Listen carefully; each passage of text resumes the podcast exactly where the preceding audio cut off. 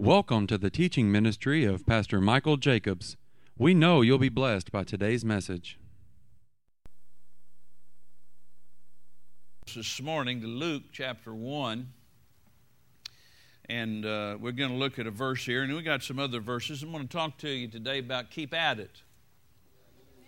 Keep at it. Just keep at it. Uh, we, we got a lot of starters in the, in the earth and a lot in the body of Christ and very few finishers, in my opinion. People don't want to stay with anything very long. I've been with Jesus almost 36 years coming up. Been in the ministry 32. Been married to the same woman uh, 34 years. I stay with stuff. I stay with important issues in my life. I, st- I haven't done everything right, but bless God, I'm not a quitter. And I tell you, you're not going to put on my tombstone if I go before you. He, you know, he died of boredom. I'll change it up in a minute. I'm not going to die bored. I'm going to have a good time. I'm going to do what God told me to do. And let all the quitters quit if they want, but I'm going to go on. There'll be a few join me. But you got to keep at it. And I'm really going to talk to you about your words here in just a minute. You got to keep at it. See, sometimes we teach a, little, a series on things. Naturally, a pastor has to teach a lot of things to people because people need everything. I, they don't, that's just the people, normal people. Then there's people in trouble, and they're in trouble in everything sometimes when they come, or they get in trouble when you know not because of what we're teaching, but because of their carnality. And then they got trouble here and they trouble there and different things. So you got to help people to see how to turn it around then. So there's a lot of things that we have to teach, need to teach, want to teach. But we've got to understand that when we go on to another subject, doesn't mean we forgot what we just were taught. Hallelujah. So I want to talk to you about keep at it. Say that. Keep at, keep at it. Luke 1 and 20, this is a, the story of Zacharias, you know, the priest, and the angel came to visit him. This is John the Baptist's father. And uh, verse 20 says, Luke 1, Behold, thou shalt be dumb, talking to the man here, and not able to speak until the day that these things shall be performed, because thou believest not my words which shall be fulfilled in their season. Now, I want you to take note of that. Words have seasons. See, whatever you're doing today, whatever you have today or lack of it, whatever your mind soundness or lack of soundness in your mind is because of what you've been saying in the past. Really, if you you know you get older and you learn how to talk and you learn how to talk scripturally, well, you're always reaping a harvest of what you've been saying. And you have to look at words as seeds. Words are seeds you're planting. You're planting mainly in your own heart. And of course, you plant in other people too if you, you know, they listen to you. And that could be good or that could be bad. You know, you can kill relationships with your words. You can kill your marriage with your words. You can kill your money with your words. You can kill your health with your words. You can, you can bring depression on yourself with your words, or you can get out of it with your words. But words have seasons. Normally, they're not instant. Now, you know, you're more proficiently trained. Some of us know more than others, and we've been working at it a long time. Amen. We've been working at it a long. Remember, you know, when I say to you that I never let a day go by that I don't pay attention to my faith, I'm talking about the way I talk and the way I think and what's coming out of my mouth and what I'm paying attention to in my thought life and what I'm doing. That all is entailed in that comment. I pay attention to my faith every day. I'm doing something, I'm doing my best to protect my faith. And I don't just say, well, day off, I'm going to go sin. I'm going to talk any way I want, like most people. I'm going to be silly. I'm going to be goofy. I'm going to talk foolish. And I don't do that to myself. You can do whatever you want with that. But I trained myself a long time ago, and it took me time when I first heard just exactly what I'm preaching to you. I thought, like some people think, that's the stupidest message I've ever heard, that my words are going to make any difference at all. You know, I was a drug addict and a drug dealer, and I thought a shotgun make a big difference. Believe me, it does uh, when you got it in front of people. And I thought other things made a difference, but I never dreamed that my words would affect anything. And since that time, when that word, that message was first preached to me, and I got a hold of it, I began to do something about my words. I, I realized, my God, my words are worse than, than the shotgun and the mentality I was thinking back then. And I wasn't hunting deer or, hunting rabbits or anything else back then, believe me. So I'm not bragging on being a sinner. That's what sinners do. I was a good one. I was committed to it. But here I'm saying to you, words have seasons. So whatever you're saying, uh, whatever you've been saying is what you're walking in, and no more. Listen to what I'm saying. You don't like the way your life's going? Well, you've been saying wrong. See, the reason people get out with me sometimes, I mean, I, you know, I'd like everybody to like me, but I'm not naive anymore. I realize some people are going to get mad. And you shouldn't, because I'm trying to help you. But if you do, that's your problem, not mine. I know what I'm talking about. I'm living in it. I'm walking in it. I'm dripping in it. Praise God. I just know what I'm talking. I don't know a lot. I don't know anything about nuclear fission.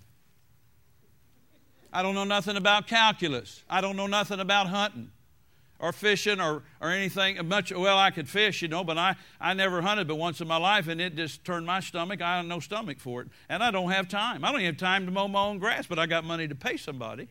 And a lot of times, people, you know, bless his heart, Brother Faith here, he, he helps me out sometimes as a freebie, many times. But here's my point your words are setting the course for your life. If you don't like the way things are going, check up on what you've been saying. You say, well, uh, how long will it take? The rest of your life. this is the thing about people. They want, well, Pastor, if I start talking this way today, by Christmas, will it change? It'll probably change the way you're thinking. And if it's a minor issue in your life, it's not built a stronghold, it may change a lot more. But if it's something you've lived in in a negative way and, and a doubt way and, and a, a fear way or some other kind of uh, anti faith way, it may take a little longer for some of you. Words have seasons. Words have seasons. Words have seasons. So you got to keep at it. Say it again. Keep at it. You got to keep at it. Some things I've been saying for about 30 years. I didn't know this when I first got saved. You know, I got saved in a denominational church. I thank God for them. They told me about the new birth. But then they didn't tell me this is the way everything works in the kingdom, which they should have told me that you believe in your heart and you say with your mouth. And their, their comment was once you got saved, well, just do the best you can do. We never know what God's going to do. What a, what a stupid, stupid statement because we know exactly what God will do. He said He'd do what He said He would do. People, people don't spend time in the Word, though there's confusion. But the Bible says we can understand, Ephesians 5, I'm not turning there, it's not my message today. We can understand what the will of the Lord is, present tense. I'm not walking around in some spiritual fog. I, wonder what did that. I wonder what caused that. I don't understand that. know exactly what causes whatever. There's God and there's devil and then there's people. and God's the good one. He's the right one.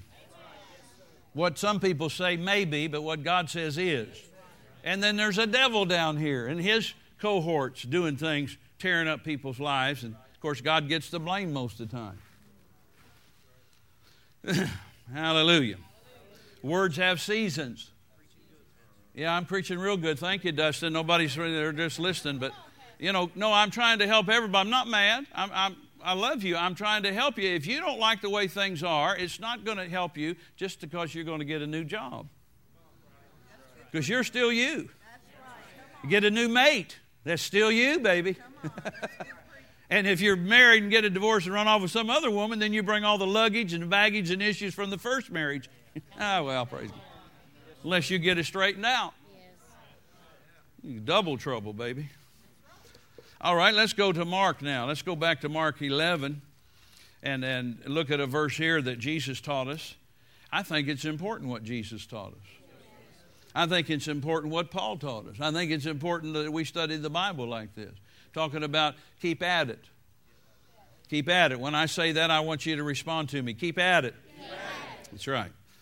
And uh, let's look here at, uh, you know, Mark 11. Now, you know, he cursed the fig tree. He didn't cuss it, he cursed it. He spoke negatively, and it dried up. If you don't know the story, read it later. I don't have time to elaborate. I'm on a mission here. But we get down to verse 22, and Jesus said, of course, Peter reminded him, hey, this tree you spoke to yesterday started drying up. We can see there's evidence now. Initially, there was no evidence. Let me just comment on that a minute. So when you start saying things, sometimes things have to go down into the root of the situation. Either to kill something that you want out of your life or to bring life to something in the root system first and bring it up to life. Talk about Miracle-Gro, baby. Put some word on that. If you like what it, whatever that is, put some Miracle-Gro on. It's called the Word of God.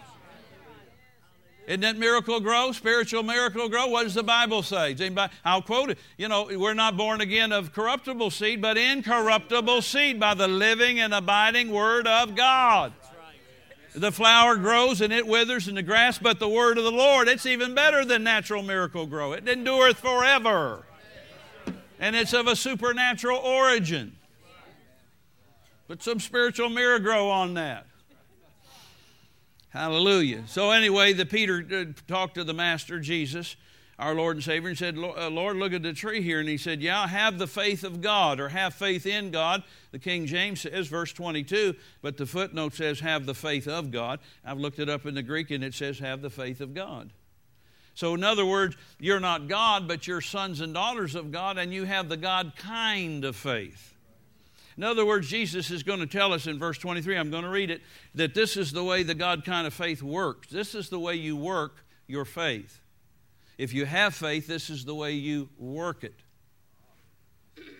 And if you're born again, I've taught you well before. I don't have time to go back today. You know, First Peter talks about we have the same precious faith that Peter had, and all the rest of them and we got the same faith that Jesus had, having the same spirit of faith, Paul said in 2 Corinthians. But here, look at verse 23. For verily I say unto you, that's you and me, you can put your name in there, that whosoever shall say, get a load of that, get, get a hold of that and a load of that. unto this mountain be removed, be thou cast into the sea, and shall not doubt in his heart. Now here's another issue. Somebody say, "Well, I just feel like when I'm saying it, I really I feel like I'm lying." How could I say I'm healed when I got pain in my hip? Well, you're saying it based on the fact that by his stripes you were healed, and you're saying it based on the word. You're not saying it based on the feeling that's in your hip right then. And here, let me ask you a real logical question down from the college down the street, Logic 101. How could you be lying saying what God said? That'd make God a liar. That'd make God an accomplice to a lie. And how many know he's not the liar? He said Satan's a liar and the father of it, and he's always been a liar, and he always will be a liar. No, we're operating in truth, and this is the way. And if you do doubt to begin with, here's my solution the anecdote keep saying it, keep at it. Hallelujah. Let's read on here. But you believe, it says, and shall not doubt in his heart. Now, here's another little thought before we go further. You could doubt in your head, but not in your heart, and still get it. All right, but shall believe that those things which he saith shall come to pass. You need to believe that the things you say come to pass. This is why I said you can't. There's nothing wrong with telling a joke and having fun. You know, I, I, I think I have fun. I'm more intense than most people, maybe, because I'm serious about my call and thing. But I'm not serious like never have fun, never laugh, never smile, or anything else. That's not what I'm teaching. That's not what I am. But he's saying here's my point. You're going to have to learn that you believe what you say, period, will come to pass. Not just when you need God to move in your life. You have to gauge yourself. Oh, I, I could, well, I don't think I better say that. That don't sound. you got to, you know, curtail your speaking, your vocabulary, and uh, things like that. Now, you understand, I hope you understand, but I'm going to tell you anyway because I don't know if you understand. When you're in the public and you go to work and there's people and they don't know nothing, they think they know everything. You know, the guy at the water cooler that goes to such and such a church and he wants to challenge everything that's intelligent that you know. Uh, you just have to learn to not get in strife with people and not try to shoot stuff up over their head and and you know, uh, you know, you're all that to God and me, but you're not all that in a bag of chips like you think you are sometimes. So you're trying to prove your point at the, at the, you know what I'm saying? you're getting arguments with people. Now, you can help people if they'll let you help them, but I, figure, I figured this out years ago. Some people don't want help. They want to live in their waller in their darkness. And so I can't help them. Jesus can't help them either if they're going to do that, if they're not going to listen. But what I'm saying is, you have to communicate with people on the job. This is my point. You can't be so ultra spiritual you can't have a conversation with somebody. But just don't go down to that the level of unbelief and fear and, and potty talk and all that kind of stuff, I call it. Keep it on a good level, and if they get mad, they get mad. Let them deal with it. They're hurting themselves. But what I'm saying is, you don't have to try to be ultra spiritual to everybody, was my point. You know, it, you know, let the Bible does say, let the ignorant be ignorant still. You know, some people are so religiously brainwashed, uh, they, they don't hear a thing I say. I don't mean necessarily in this church. It's, I mean, I've had them do that to me. But I mean, you know, some family members, extended family members, and different people, they don't, they don't know. They don't believe a single thing I say. So I just don't go there with them. You know, unless they open the door for me to talk to them about spiritual things. Hallelujah. You've got to understand what I'm saying, but you have to believe that the things you say come to pass. You can't just talk any way you want the rest of the time. Remember, I mentioned that earlier, and then get in trouble or need God to move and say, Well, wait a minute now, I, I didn't mean all the other. I mean this right here. You have to train yourself that what you're saying, to ask yourself mentally, Do I want that to come to pass? Do I want that to come into manifestation? My, do I want to plant that seed in three or four months, see something come up that shouldn't come up? different weeds come up and choke my life, choke my children, choke my church, choke my. See, you've got to guard that. Now, here's what I wanted to get to. I've been trying to get, and there's some other things we'll talk about in a minute, but it says here, let me pick it up, the latter part of 23. But shall believe that those things which he saith, or she, whoever, shall come to pass, he shall, or they shall have whatsoever he saith. Notice you're going to have what you say. The indication is that right then, at that moment, when you begin to say something or another, that you may not have it in manifestation right then. You have it by faith. You have it by the Spirit if you base what you're saying on God's Word and you're believing. But it may take some time for that process to work through. You understand what I'm saying? A time period there where you need patience, and this is why we need to Keep at it. no, I'm going to read the last part just and then we'll talk to you a minute. He shall have whatsoever he saith. Think about what Jesus is saying to you today personally. You're going to have, Scott, faith, whatever you say, eventually. Think about what I'm saying to you. you, you, you no, normally, we're not going to have it instantly because we're not been trained well enough. We're not developed yet there's a, there's a development stage we get into. And then what happens is when you get established in this, when you say things, things will start coming to pass quicker. That's right. Now, I just gave you an illustration a minute ago, and I'm not, I'm not, I'm not tooting my own horn here. But I told you I didn't have any tangible anointing per se. You know, when we prayed for Jill, where's she at? Over here somewhere, maybe. But I just prayed by faith and said, I curse whatever that is, command it to dissipate, disappear. If you were here, you heard me say those words. And so she went to the oral surgeon on Tuesday, a different doctor than the original one, I assume. And they said, Well, I can't find anything. There's nothing there. Well, what happened to it? It just did what I told it to do. Now, see, you could say, Oh, Pastor, I wish I had your kind of faith. It is God's kind of faith, and it is your faith. It's the same faith you have. You just maybe don't know how to use it yet, or you say it and you wonder, well, I hope that comes. to me. That won't get it when somebody's got that in their mouth. Just let me pray. Or somebody else that knows what they're doing. And it didn't have to, I wasn't, I didn't have to have the doctor tell me it's gone. They could have said, well, uh, we want to do surgery. Then we could have talked further. If we need to do surgery, we could do that. My point was that it's, it's going to be removed. Faith is always better than surgery. Get it straight. Amen. But if you need to go the world's way, God's not condemning you, and neither will I. But my words were working in that. And you, you got the same kind of faith I because the same kind of faith I got, it's the God kind, just like you got. You thought he got up with a big faith gun one day and said, Oh, Pastor Jacobs, give him a big load of it. No, it's just that some people fool around their whole Christian life, never discipline themselves, never are diligent, never keep at it, and then want these kinds of results. And I can tell you right now, you won't have them if you don't pay attention. But you can have them, the potential's there. Now, I remember, and I told this story recently, I'm going to tell it again because, you know, the God's been dealing with me for four or five months now to start integrating more of my personal life into my uh, ministry and teaching. And before I just get you in the Word, and I got plenty more scriptures here, so we're not near ready to zip up anything. I don't want to hear no zipper zipping. you know, you have a sheep stampede when you say, well, we're done. Zip, zip, zip, zip, zip, zip, zip, zip, zip, zip, zip.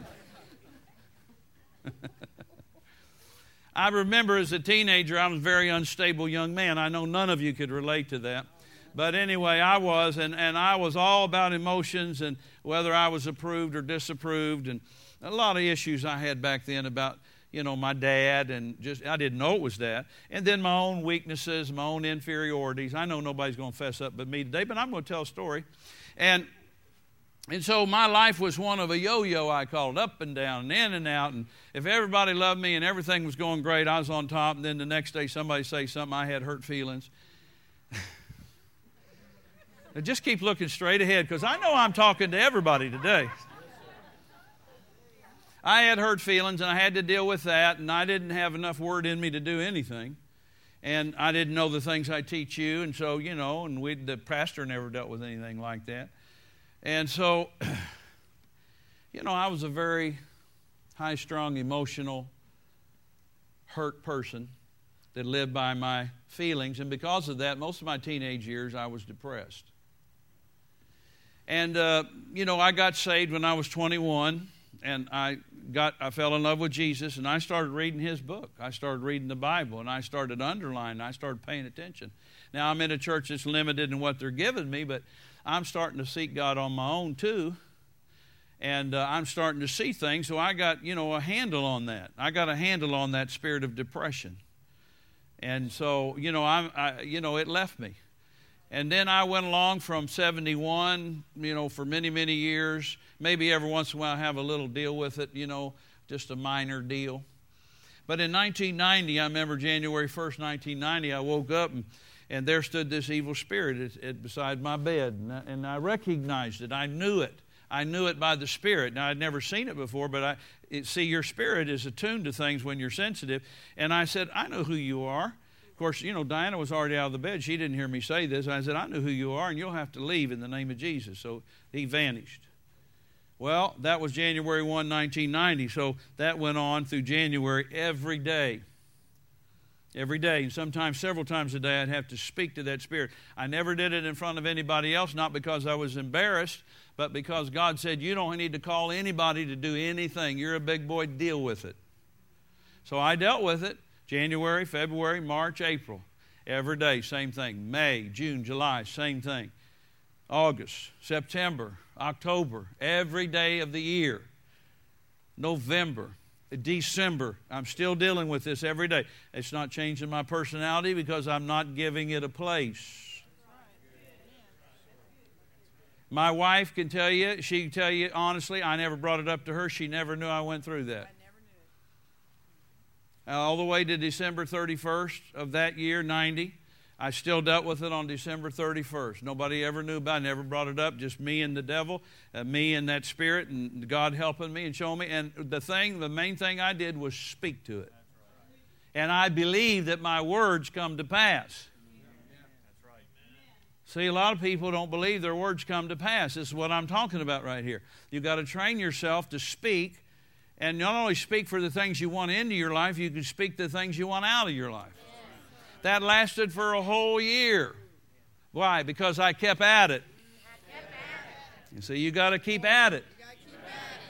See, you know what? If I'd have stopped in June and said, I'm tired of fooling with this, well, you'd had a depressed preacher on your hand. You may not discerned it at first, but it would come out and squirt out eventually, like all unbelief does. Like it does when I'm talking to you sometimes. You know, you, th- you know, when you get enough pressure on you, if you don't have anything to deal with it, what'll come out is unbelief, fear, doubt, confusion. You know, now, you know, some people try to, you know, cover it up. I mean, I'm not criticizing anybody. When you get under it, you're just under it, but you need to be honest. But here's a way to get out of it. Words have seasons eventually. In other words, if you stay with it, if you keep at it, I had to speak to that thing every day. Now somebody say, "Well, it doesn't sound like it's a big deal." It wasn't because I dealt with it, but it could have been a big deal. I could have got discouraged, depressed, and then you know, if I was one to think like the world thinks, I'd think, well, I'll go to the doctor and get me some anti-depression medicine. You know, everybody, that's the way the world's going now. We have become medical junkies. I used to be a drug addict. I know what it's like to do heroin and cocaine and you know methadone stuff like that. We've become medical junkies, pharmaceutical junkies in our day. Religious junkies, psychology junkies. Now, I'm not against the medical profession, but I am against people that are so weak they don't ever believe God and they take everybody else's everything to deal with their life and never deal with their life scripturally, biblically. You know, that's what I'm saying. I've taken medicine before. I'll take it today if I need it. That's not the issue, the medicine, but to yield to that constantly that that's the way I got to live. That's the way I got to go when I got a Savior that died for me. And He's telling me here how to use the faith He put in me to speak to things. Now, you know, it may take you time to get established in what I'm saying. Don't take this too hard because it's not meant to be that way. But it is meant to help us to see what we're saying. Our confession of faith is what I'm talking about today, not our confession of our sin. You know, if you're born again, you've been made righteous. Now, if you are sinning, you need to stop it. You need to confess to the Father and plead the blood and get back in right standing with the Father and keep coming to church and listening to what I'm preaching. And a lot of times we do have healing lines or deliverance lines and different things. And after Halloween here, I'm going to teach a lesson coming up whenever that is, a week from this Tuesday. I'll be here preaching on the occult and then the following day, we got a, we got a fellowship time, you know, and Brother Sean will be teaching a brief lesson to the children and all of us who come that night on the same subject, similarly. And then the following Tuesday, two weeks from this Tuesday, I'll be starting a series on deliverance. And if you need it, you can get it. And it isn't the first time I've ever taught it. I've been teaching it for 30 years. Of course, I've been in this church 22, going on 23 coming up. But anyway, we're talking about our confession of faith. What's that mean? Our confession of the Word of God. And, and you, just because we have prayer lines doesn't mean that it's all going to be done in a prayer line. Now, I'm not making fun trying to be funny. It's going to sound funny, but you come up here until I rub your head bald praying for you. If you're not serious about doing anything about it in your home life, just stay seated. Right. Don't waste my time. Right. Don't waste my faith. Don't waste my energy. No, I mean, maybe when I was a younger preacher, I would have felt different. But, you know, I've had to fool with Christians and believers and sheep for so long and see that people just want to use my faith. And I'll use my faith to help you if you're serious. But if you're not serious, just stay seated. Go ahead and go to hell if you want. Because this has to be dealt with somewhere down through here in your personal life. You're going to have to be responsible for your life, and you're going to have to take responsibility of what I'm teaching the Bible says to him that knows the right thing to do, like Pastor Jacobs is teaching me right now, and won't do it, to him it's sin. So if you're going to hear me preach this and then go out there and talk any way you want, you are in sin. Well, I didn't run off with anybody's mate. I didn't go shoot any dope. I didn't go, uh, you know, smoke any dope. I didn't go. I didn't go get drunk. No, but you're sinning. And God will judge you stronger on things like this than He will those other things. Once you know truth and truth gets in you. Well, Pastor, you're scaring me. I'd like to scare the hell out of you. I mean, you're going to have some hell coming if you keep on doing what you're doing. Some of you, I've warned and warned and warned, and I'm just telling you, if you don't stop it, well, what am I doing? You know what you're doing. Don't act stupid. Hallelujah. I'd line you up a hundred times if I thought it would help you, but I've just done this for 30 years, and I'm just being honest with you. If you're not serious about your own personal life to get in the Bible with me and to get in the Bible in your own personal time, then just forget it. You can come to church, give your tithe, I'll spend it. I'll pay bills with it, but you can forget about go, going anywhere in God because you're not being real yet. You need to have your Bible and you need to have it open and you need to have it looking at what I'm preaching and what I'm saying and paying attention to me. Some people come to church and fall asleep. I can't believe you'd sleep on me. You can sleep on anybody else in the world. Sleep on your doctor. Fall asleep on your dentist. You come to church and fall asleep. What's the matter with you? Preaching things that change your eternity. Not mad at anybody, but I'm just real about it. Let's get everybody up and rub their head and come out of them. And then they just want to think that that's a cure all and they can go on back and watch TV as much as they want and, and go to the boat and smoke, smoke and run around Bardstown Road and weird places. Don't play with me. Don't play with me now. I'm telling you, don't do it. Sure love you, but don't play with me about these things. I haven't played with any of it. I've been serious about my commitment to Jesus. Just like when I had a shotgun, was serious about, you better back up out of my house right now, or we'd be calling the coroner. I know that's too rough for most of you, but that's just the way I thought. And I was serious about it. I think they saw it in my eyes. They better back up off me. So I'm serious about God. I'm serious about going to heaven, but even more than that, I'm serious about getting some heaven in you. Thank you. Heaven, you live heaven on earth right now. I'm not waiting for nothing. yeah, I'm not waiting. Are you waiting, Les? We're not waiting. Thank God for heaven, but I'm not there yet. I got a lot to do down here. Whoo! Go to Hebrews 4. I didn't know it'd go this way today, but I sure am glad I came. I'm not sure you're glad you came, but I'm glad I came. No, I'm not mad at anybody. If you took it that way, you're not reading my heart. But we have to be responsible on our side. I thank God, and I've told on myself how Dr. Dufresne, my spiritual father, uh, you know, by comparison, my pastor, you might call him, but he's really a prophet, so we don't call him a pastor. And how he has rescued my life before in set settings about my blood and about the pain in my side. I've, it's all in my book, and it's all been preached 50 times probably in this group. But see, you know, I'm not calling him every other week telling him I'm tempted to go to Caesar's. You see what I'm saying? Or, you know, I just feel like being a big liar today, uh, Dr. Dufresne. Can you help me? No, he'd just say, don't do it. Grow up. Stop lying. Don't you lie.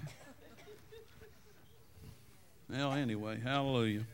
Hebrews 4 and 14. Seeing that we have a great high priest. Oh, thank you, Jesus. That is passed into the heavens, Jesus, the Son of God. Let us, that's the believers, hold fast our confession. Notice that. Hold fast our confession. You know, this, this is keep at it. you have to hold fast your confession. Again, he's not talking about confession of sin. He, he, he's talking about the confession of the Word of God in our life. Knowing what God says we are. What are you? Well, I'm redeemed. What are you? Well, I'm righteous. What are you? I'm seated with Him in heavenly places, the far above all principalities and powers.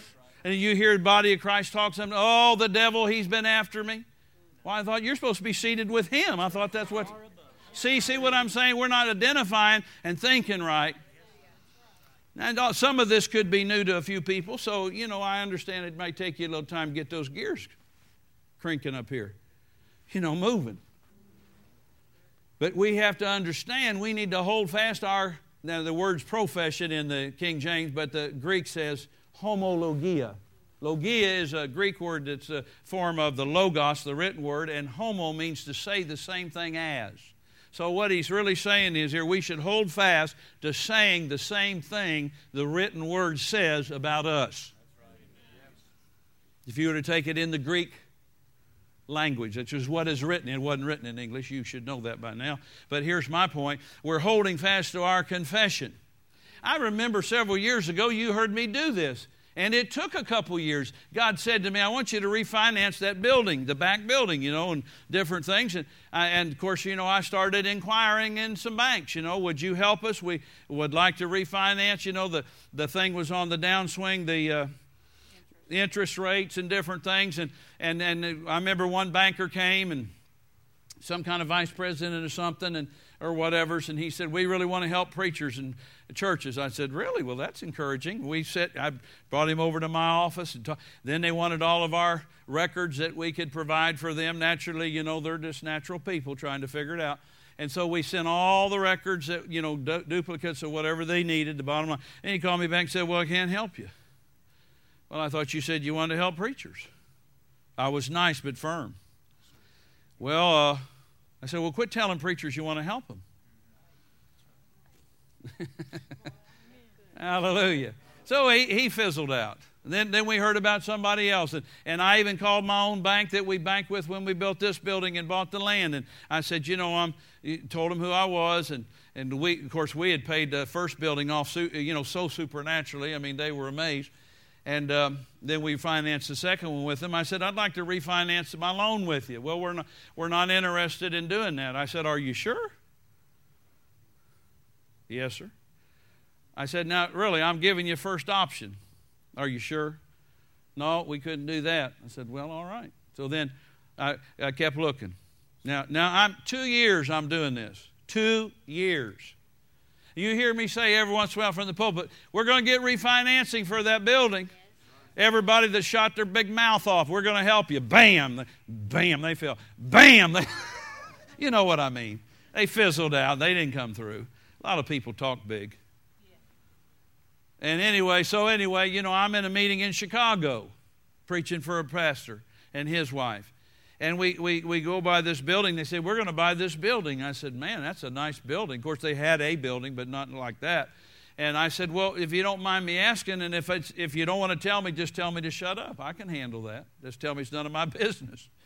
But I, we were friends, and uh, we are friends. But he's, I said, You know, are you going to do bond program? You're going to raise the money? Uh, how are you going to finance that?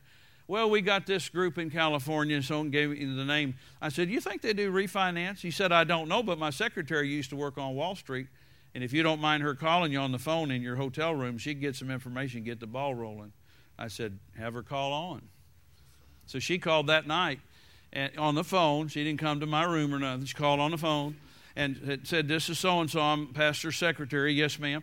And she said, Can you give me some info? I said, I can give you anything you want, I think, over the phone verbally. I have to give you natural, you know, copies later. But, well, this is the person and this is the group. So I called this guy in California. And he said, Yeah, we can do that.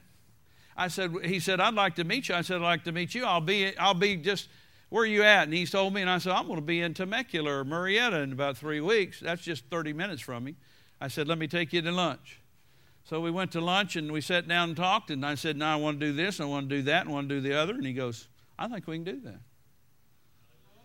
And not only did he say, I think we can do that, he brought our interest rate from 8% down to 6.25 and over the last four years now we still got one more year with them have saved us about $90000 now I had to put out about 15 or 16 to do the big transaction with them, you understand. So that was about 75,000, 70 something, about $15,000 a year. Our payment went way down. Now why did that happen? Because you're smart pastor? No, I'm just I keep at it. Thank you. Who said that? You're on it now. Keep at it.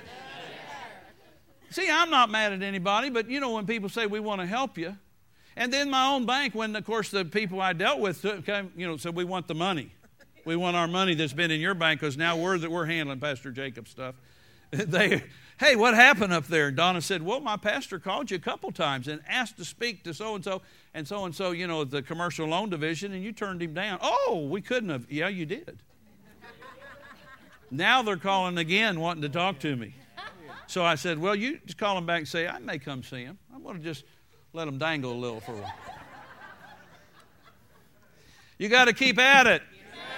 Took me two years, but we saved, like I said, after you paid for the whole deal and the big above danga bungi, you know, all that, you saved about fifteen thousand a year, which is which is over thousand dollars a month on the payment.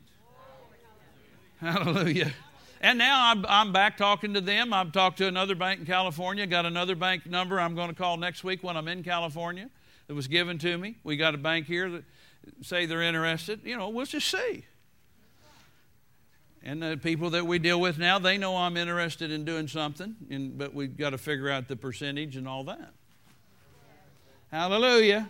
But you got to keep at it. What does that have to do with me? Everything. I've told you now about what? I've told you about mental depression. I've told you about finances. Hallelujah. Let's go to Hebrews 10. Let's look at this verse a minute. We're talking about keep at it. you might get tired of saying that, but I wouldn't. Just keep at it. Hebrews 10 23. Keep on saying what you know is right to say. By his stripes I am healed. Well, Pastor, I got four different symptoms in my body. Well, keep come, keep saying what the Word says and keep coming on Tuesday nights and letting the Holy Ghost and the Word tweak you. You know, you have a right to be healed, but you may be ornery at home. You may be a strife starter. You keep everybody tore up in your family. Now, you're not going to get healed like that, I can tell you that. Because where there's strife, there's every evil work, and that would include sickness, because Deuteronomy says evil diseases of Egypt. Yeah, it's real good. Or you, you, could, you could come and really have a, a, good heart towards God, but just not know some things that maybe we know that we're going to show you from the Bible, and it may be in three or four weeks because we can't teach everything we know about healing in one week. Keep coming. Keep, keep at it. Amen. But see, that's what we're doing. We're keeping in our confession, particularly here uh, Hebrews 10 23. Let us, that's the believer again, hold fast the confession of our faith. So we know that's the confession of the Word of God. By the way, profession is the same Greek word, homologia, that I told you about earlier. So it's saying, let us hold fast the saying the same thing the written word says about our faith and about the word. In other words, hold fast to what the word says about you without wavering. Notice that, without wavering. Without wavering. Without wavering. See, when I locked in with Miss Jill last week, I was committed to that, that I would never take the words back. See, you got to understand how faith thinks and how faith is. Now Jacob, I don't know he I don't know where he's at, but he, he, he may have had step out. But my son-in-law, you know, he had cancer five or six years ago. They didn't give him hardly any chance to live. I was there when the doctors talked to him. I know what I'm talking. oh man, what a day that was! A day from hell. And we, we appreciate the doctors, but boy, you talk about some bad theology. They had it. And we had to correct them nicely but firmly. I said, Now you're the doctor and I'm the preacher. You stay out of the theology stuff. We came to you because they told us you were the best. And I'm willing to sit, me and Jacob, and listen to you and respect you, but we do not agree with what you just said. And we'd appreciate if you just stay out of anything of religion that you're thinking. You want to doctor this young man? I'm his pastor. You, we're going to sit and listen, give you respect, do what you tell us to do. We're not here to cause problem, but don't cause me a problem either. You're not his pastor. See, because I knew if I let that go, they're liable to kill him by their words. Now, nobody will ever do this once you take these treatments, and nobody will ever. Well, I understand they're natural people dealing with natural stuff. I'm not blaming them, but you don't want to strap that on somebody that's coming for help. We are to hold fast to our confession of faith. Notice that. Without wavering, without wavering. I remember here's my son. He's 20 years old in the black suit up here, black outfit. And I remember he, he was conceived, and Diana, you know, was pregnant, and we were, I don't know, a month into the pregnancy or two. I don't remember the exact timing, but we went to the doctors that we respected, where we'd had our other, my daughter, you know, where we, they, these doctors, and uh, they examined her and uh, did things, and they said, well, uh, they said, Well, we need to talk to you in the office a minute. So we went in, sat down. We liked this doctor. He was a great doctor. Uh, uh, wasn't Dr. Hyman, it was his buddy. What was Dr. Armstrong? I think he's went on now. I think he died. Went on to be with the Lord. A Catholic man. Uh, I liked him. We both liked him. He was very pleasant. He said, Now we got a problem. I go, We said, Well, what do you mean? Well, your wife has uh, placenta previa, which means the placenta is attached over the cervix, over the opening, so you can't have this baby the way women normally have them. And you're going to have to have a C section, and you might have other problems. You might have bleeding. You might, it even indicated, you know, we may not be able to keep the pregnancy and all that somewhat. You know, it could be a rough time. So we listened to him. We said, Well, thank you, doctor, for giving us your, your uh, thoughts here and your information. We appreciate you. And so I remember that day, I, I knew it affected her more than me because she's carrying the baby. Of course, he's my, my seed in there. You understand that. I was rugged about it as far as he's, who, we didn't know then, boy or girl, but whoever we believed was going to make it. So I took her hand. We went out. Instead of going down the, the, uh, the uh, elevator, we went down the stairs. And when the door closed behind us, I said, Now you listen to me. You belong to me, and that seed belongs to me and I'm declaring that that placenta will move. He just told us 10 minutes before that placenta, once it's attached, will not move and reattach itself. I said, Placenta, I'm talking to you. I took her hand. I said, Now I love you, but let me deal with this. You just stay out of it. Unless you want to agree, that's fine. If you don't want to agree, just stay out of it. I can deal with it. Don't say anything. Don't say anything. Let me deal with this. I said, I command that placenta to move, and we'll have this child normally the way you created a woman to have it child. Now, I'm not taking issue with anybody who's had other kinds of surgeries. Don't, don't, don't read anything. I'm just talking about me and my family. I'm talking about keep at it. See, 10 minutes before the doctor, and he's just being doing his job. What he felt, what he saw, the ultrasound, whatever. He's telling us what this is what's going on in your wife's body. So you just need to be prepared. We'll pick a date. She can have a C section if she makes it that long. More the bleeding, more the bleeding and different things would happen yeah, not him maybe not making it because different, you know, whatever. So anyway, we, we every month we went back to the doctor, the gynecologist, you know, and he does what he does, and he looks. They do ultrasound, and, and he said, well, it hadn't changed. So you know, he's he's just preparing us. Pick, we'll pick a date out here around the, the term when that's supposed to be full term. You know, if you make then then my wife I, and I took her hand. We walked down the steps again. I said, now I'm talking to you, placenta. You're going to obey me and I command you to move. Hallelujah. And I said, Now this is my seed and this is my flesh. I'm married to this woman, this flesh of my flesh, bone of my bone. And I command that. And we stayed on it. Then, then we'd go a month and then she'd have bleeding and she'd have to lay on the couch, you know. And then I'd come in, I'd say, No, I command that bleeding to stop in the name of Jesus. It'll be as I say. I would say that every time after I'd get done praying. It'll be as I say. Now, see, you know, I kept at it. You got to be ruthless sometimes.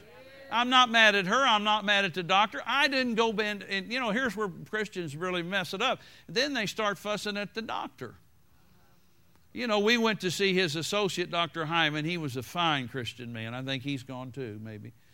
And he, we were in the office with him the first time. How come you come to me? Well, I heard you believe God. He said, Praise God. He lifted, he's a Baptist guy, lifted his hands. I think he was a spirit filled Baptist and uh, he was a wonder. But and he said, "Now you guys aren't going to tell me how to run my business, are you?"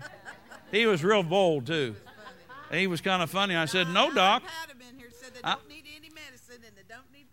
they just want me to catch the baby. That's about it. I said, Doc, I brought her to you because we heard you're the best. And no, we're not going to interfere. We got our faith out there, and that's this was when Jessica, her, she was, you know, conceived, but said, We're going to let you do what you need to do to help us. Because he see a lot of Christians would come in there and you could tell he had a burr under his saddle that they were going to tell him how to run everything. So we didn't tell Dr. Heim, we didn't argue and fuss, and I didn't say, Well, it's going to be like I say, buddy. No, I wait till I got to the stairwell.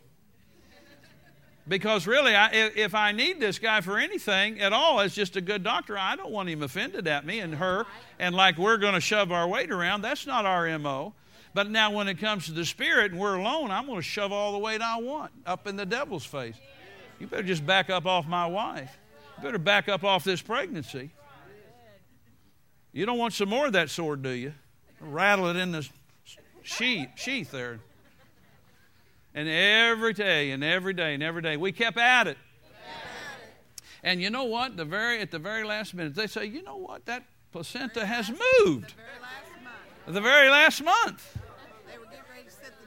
Yeah, they were getting ready to set the date for the C section. Hallelujah.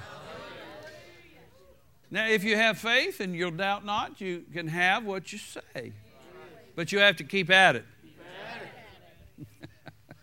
Hallelujah. Glory be to God. Let's go to Hebrews 6 a minute. Hebrews 6. I'm just about done. You, you're, you're blessing today. Hebrews 6, 11 and 12. Hebrews 6, 11, and 12. See, you know, you know this is why I love Hebrews so much. It's such a wonderful book. I love the whole Bible, of course, but it's just some things stand out to you. And we desire that every one of you, how many?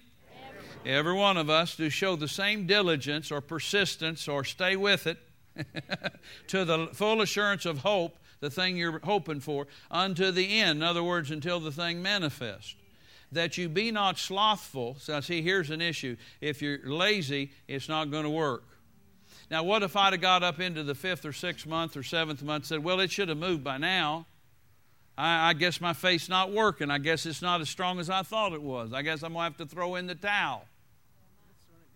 Then, then see, you know, and yeah, and she had other incidents with bleeding and spotting and I don't know what all, you know, down there, different things happening in her body, causing alarm to her.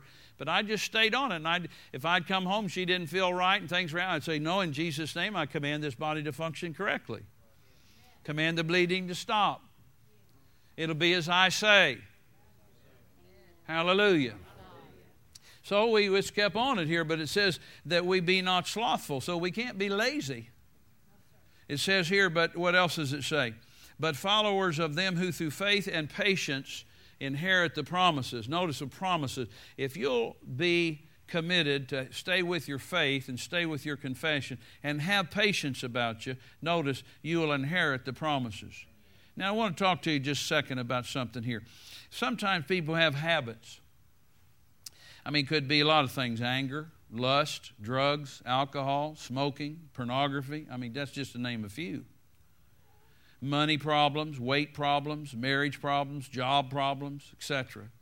But you know, if you'll do this, what we're teaching today, and speak to things, it'll change that for you.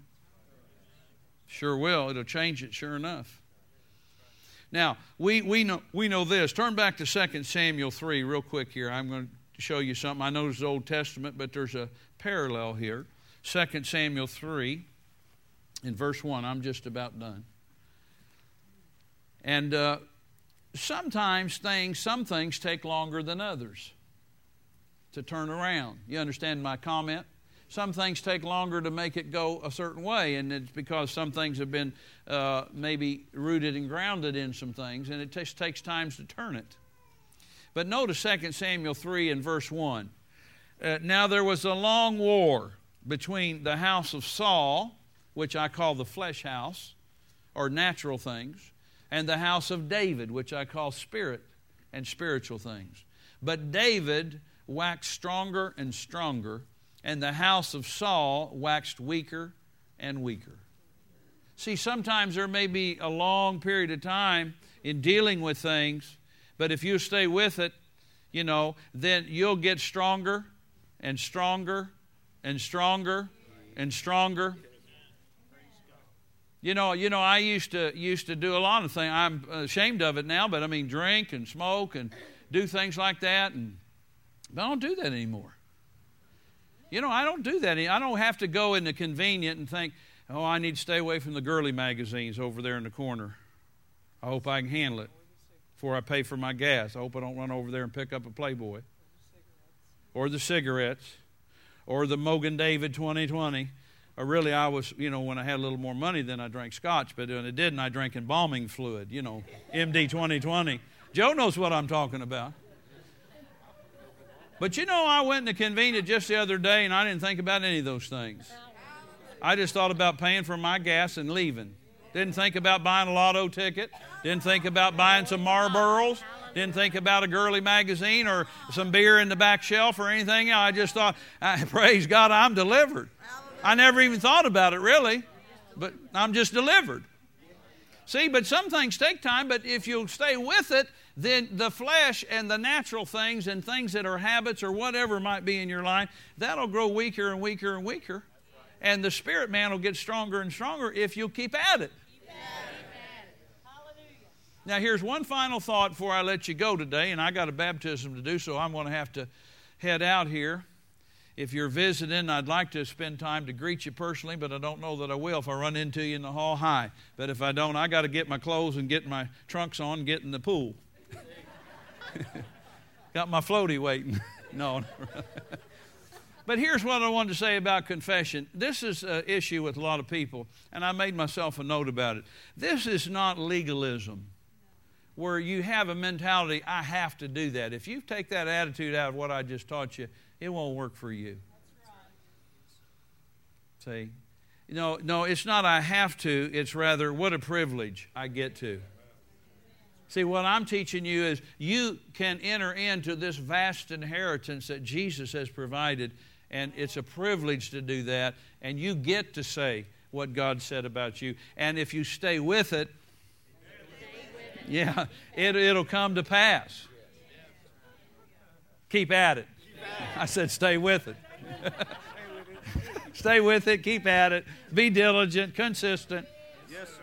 Some people said, Well, how long do I have to do that? Forever.